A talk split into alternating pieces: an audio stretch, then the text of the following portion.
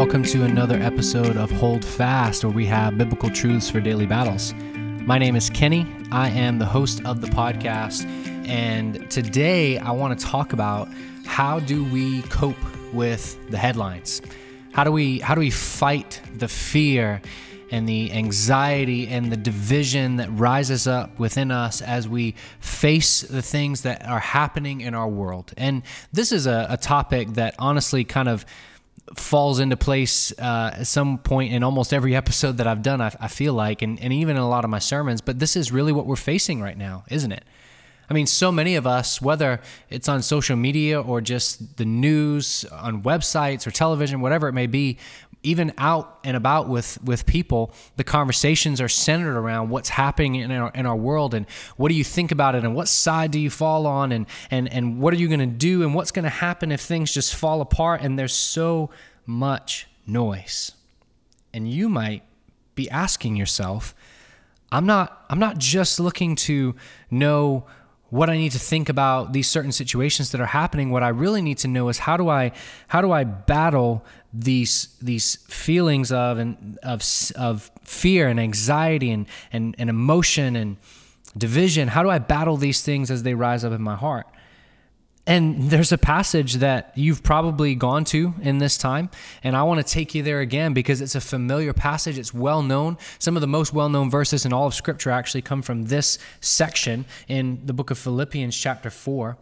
But I really think if we took to heart what Paul is saying here, we are going to fight that battle well. Uh, our church is in a series, as I'm recording this, we're going to start a series um, through the armor of God. And we're looking at what our battle actually is. And it's not a battle with our neighbors or the politicians or the people that we disagree with. Our, our ultimate battle is a spiritual one. And we are called to put on the armor of God.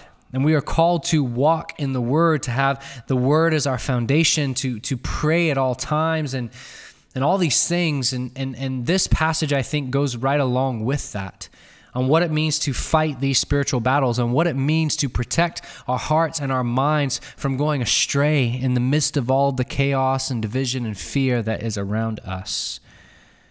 And so Paul says in Philippians chapter four, he's beginning to conclude his letter to the Philippians, as and as Paul often does, he just kind of gives some final instructions that that do tie together, but it's also just these these kind of these last minute thoughts that Paul has that he really wants them to hear.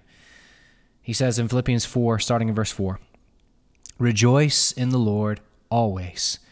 Again, I will say, rejoice." We'll read on in just a minute, but I want to stop there. And I want to ask you an honest question. When is the last time you rejoiced in the Lord? Really?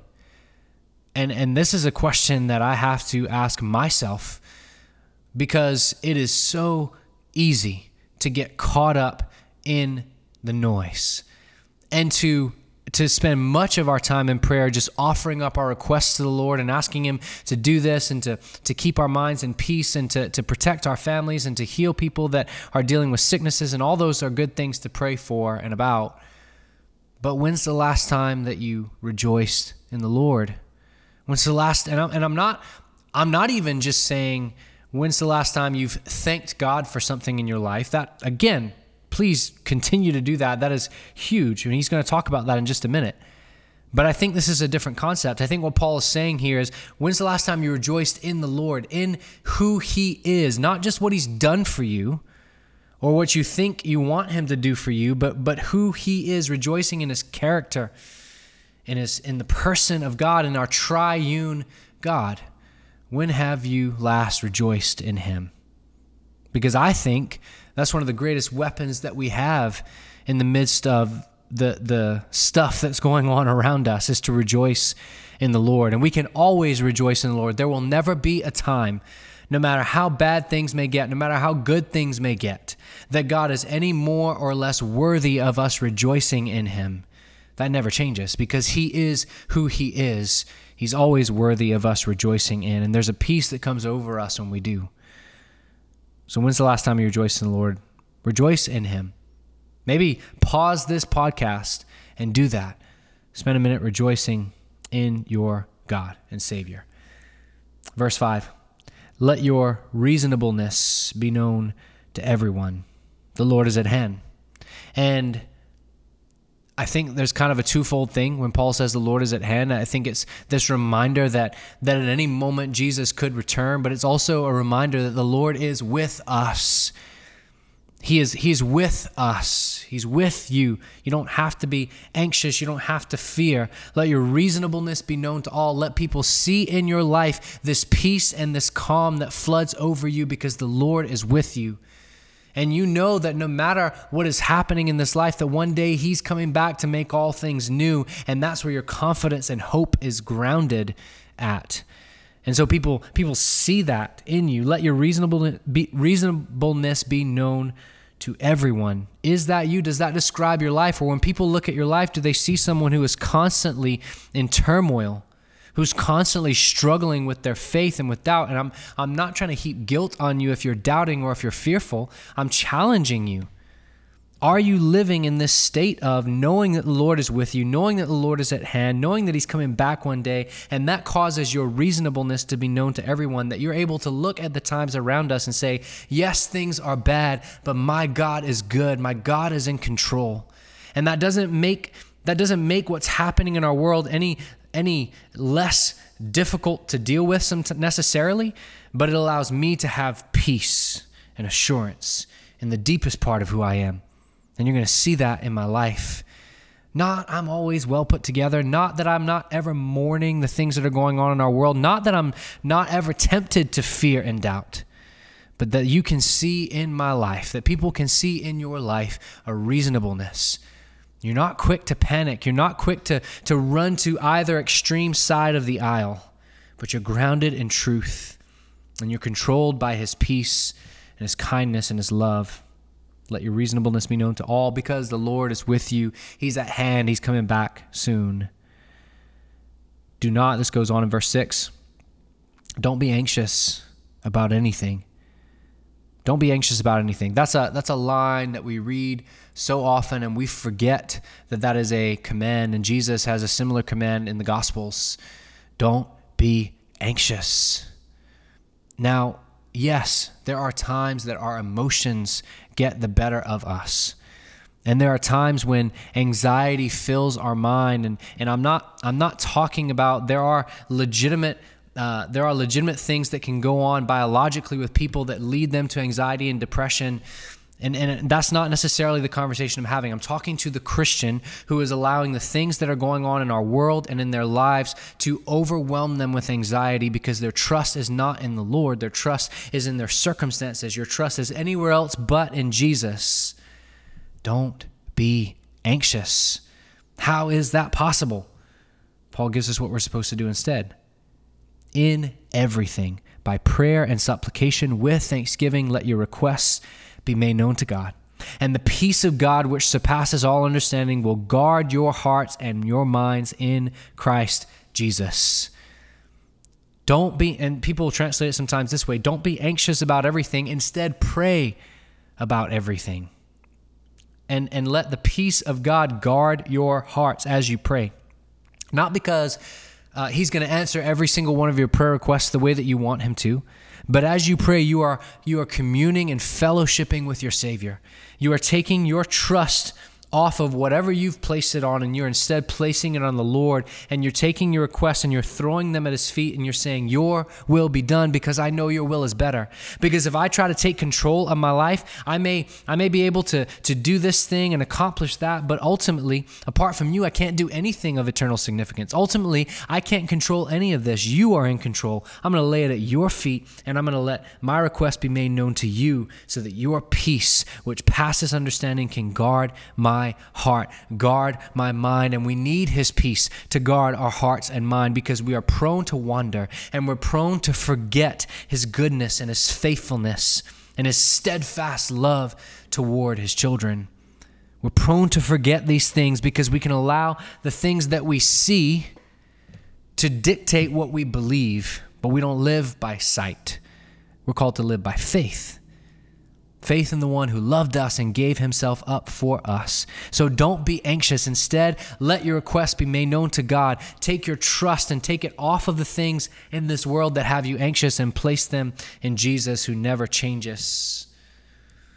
And Paul goes on in verse eight and he says, finally, brothers, whatever is true, whatever is honorable, whatever is just, whatever is pure, whatever is lovely, whatever is commendable, if there is any excellence, if there is anything worthy of praise, think about these things. That's a key verse in all of this conversation. Because, and I've shared this many times before, but I'll say it again because it applies here. If you're anything like me, you have been caught up, or I'll just speak for myself, I have been so caught up in the headlines and the podcasts of everybody talking about the headlines and the books of everybody writing about the headlines and, and what we should think and what opinions we should have and who's right and who's wrong and, and, and getting caught up in all of the noise. And I find myself not thinking and dwelling on things that are true and honorable and just and pure and lovely and commendable. Instead, I find myself dwelling on division and dissensions. I find myself dwelling on the hate that's going around, not necessarily that that I'm giving way to hatred in my heart, but I'm just focusing on the hate and I'm I'm stressing myself out and I'm becoming anxious and and just just kind of overwhelmed at all of it. And I think that what we need to do is to dwell on, to think about, to spend time with the things that are honorable and just and pure and lovely and commendable and excellent. And the only thing, the only person that fits that description is Jesus.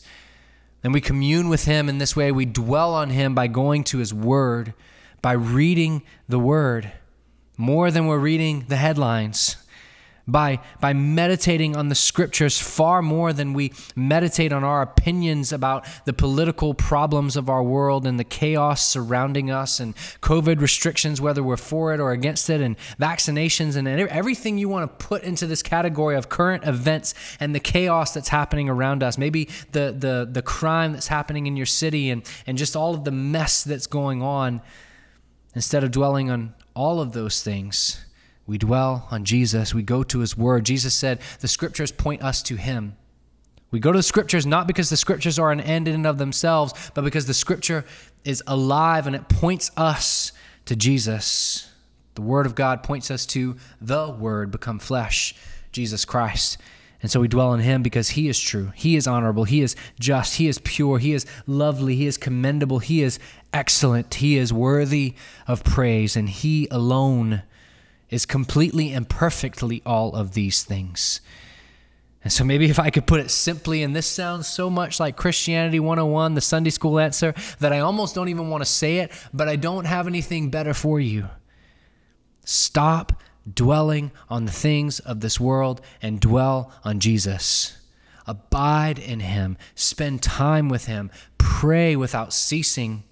Don't be anxious. Instead, offer up your requests to the Lord. Rejoice in him. Let your reasonableness be known to everyone, because the Lord's with you and he's at hand. Dwell on these things. Dwell on these things. Let us be people of the word. Let us be, let us be followers of Jesus. Let us be the ones that abide in Christ, that draw our strength from him, that draw our wisdom from him, that sit at his feet. Let us not be too much like Martha, who is who is so preoccupied and busy with the things that had to be done and the things that, that we, she had to give her attention to. Let us be more like Mary, willing to sit at the feet of Jesus and learn from him, because his yoke is easy and his burden is light. And we can come to him because we're weary and heavy laden, and he'll give us rest. And I promise you that if you continue to dwell on the things of this earth, you will continue to be weary and heavy laden.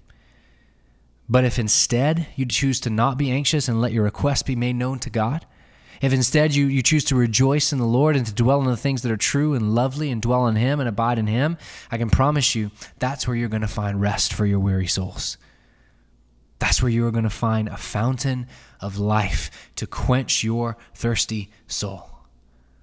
I think there are a lot of Christians that are walking around as thirsty souls right now because they have become preoccupied. Again, I'll speak for myself because I often become preoccupied with the things of this world and the current events and the headlines. And what I need to do is to focus on Jesus, not stick my head in the sand and pretend like nothing's going on around me, but to keep him at the center, to not sprinkle him into my day if I have time, but to have him as my foundation and the center of my thoughts, the center of my affections, the center of my life. This is how we're going to combat the headlines. This is how we're going to grow in grace. This is how we're going to grow up into him who is Christ Jesus, our Savior, our Lord. This is how we're going to become spiritually mature and be able to navigate through the waters of this life. And so I pray that you would dwell on Jesus. I pray that you would, uh, when this podcast is over, that you would just cut it off. And if you are able to right now, like if you're not on your way into work or something, but if you have a moment, and I would challenge you to, to make time to dwell on Jesus, to meditate on him, to worship him, to rejoice in him. That's what we need. That's what our souls need. So thanks for taking the time to listen to this as always. I pray that this is an encouragement to you. I pray that what this episode has done, just like every episode, but specifically this one, I pray that this is pointing you to your Savior, that this makes you long to be with him, because one day with him is better than a thousand elsewhere. Hope that you will uh, leave a leave a comment uh, on, if you saw this on a social media post, share it, uh, share the episode with, with those that you know might benefit from this, might be encouraged by this. Leave a rating or review. That always helps other people see this as well. This has been another episode of Hold Fast. I'll be back next week, Lord willing, with another one. Thanks for listening. God bless.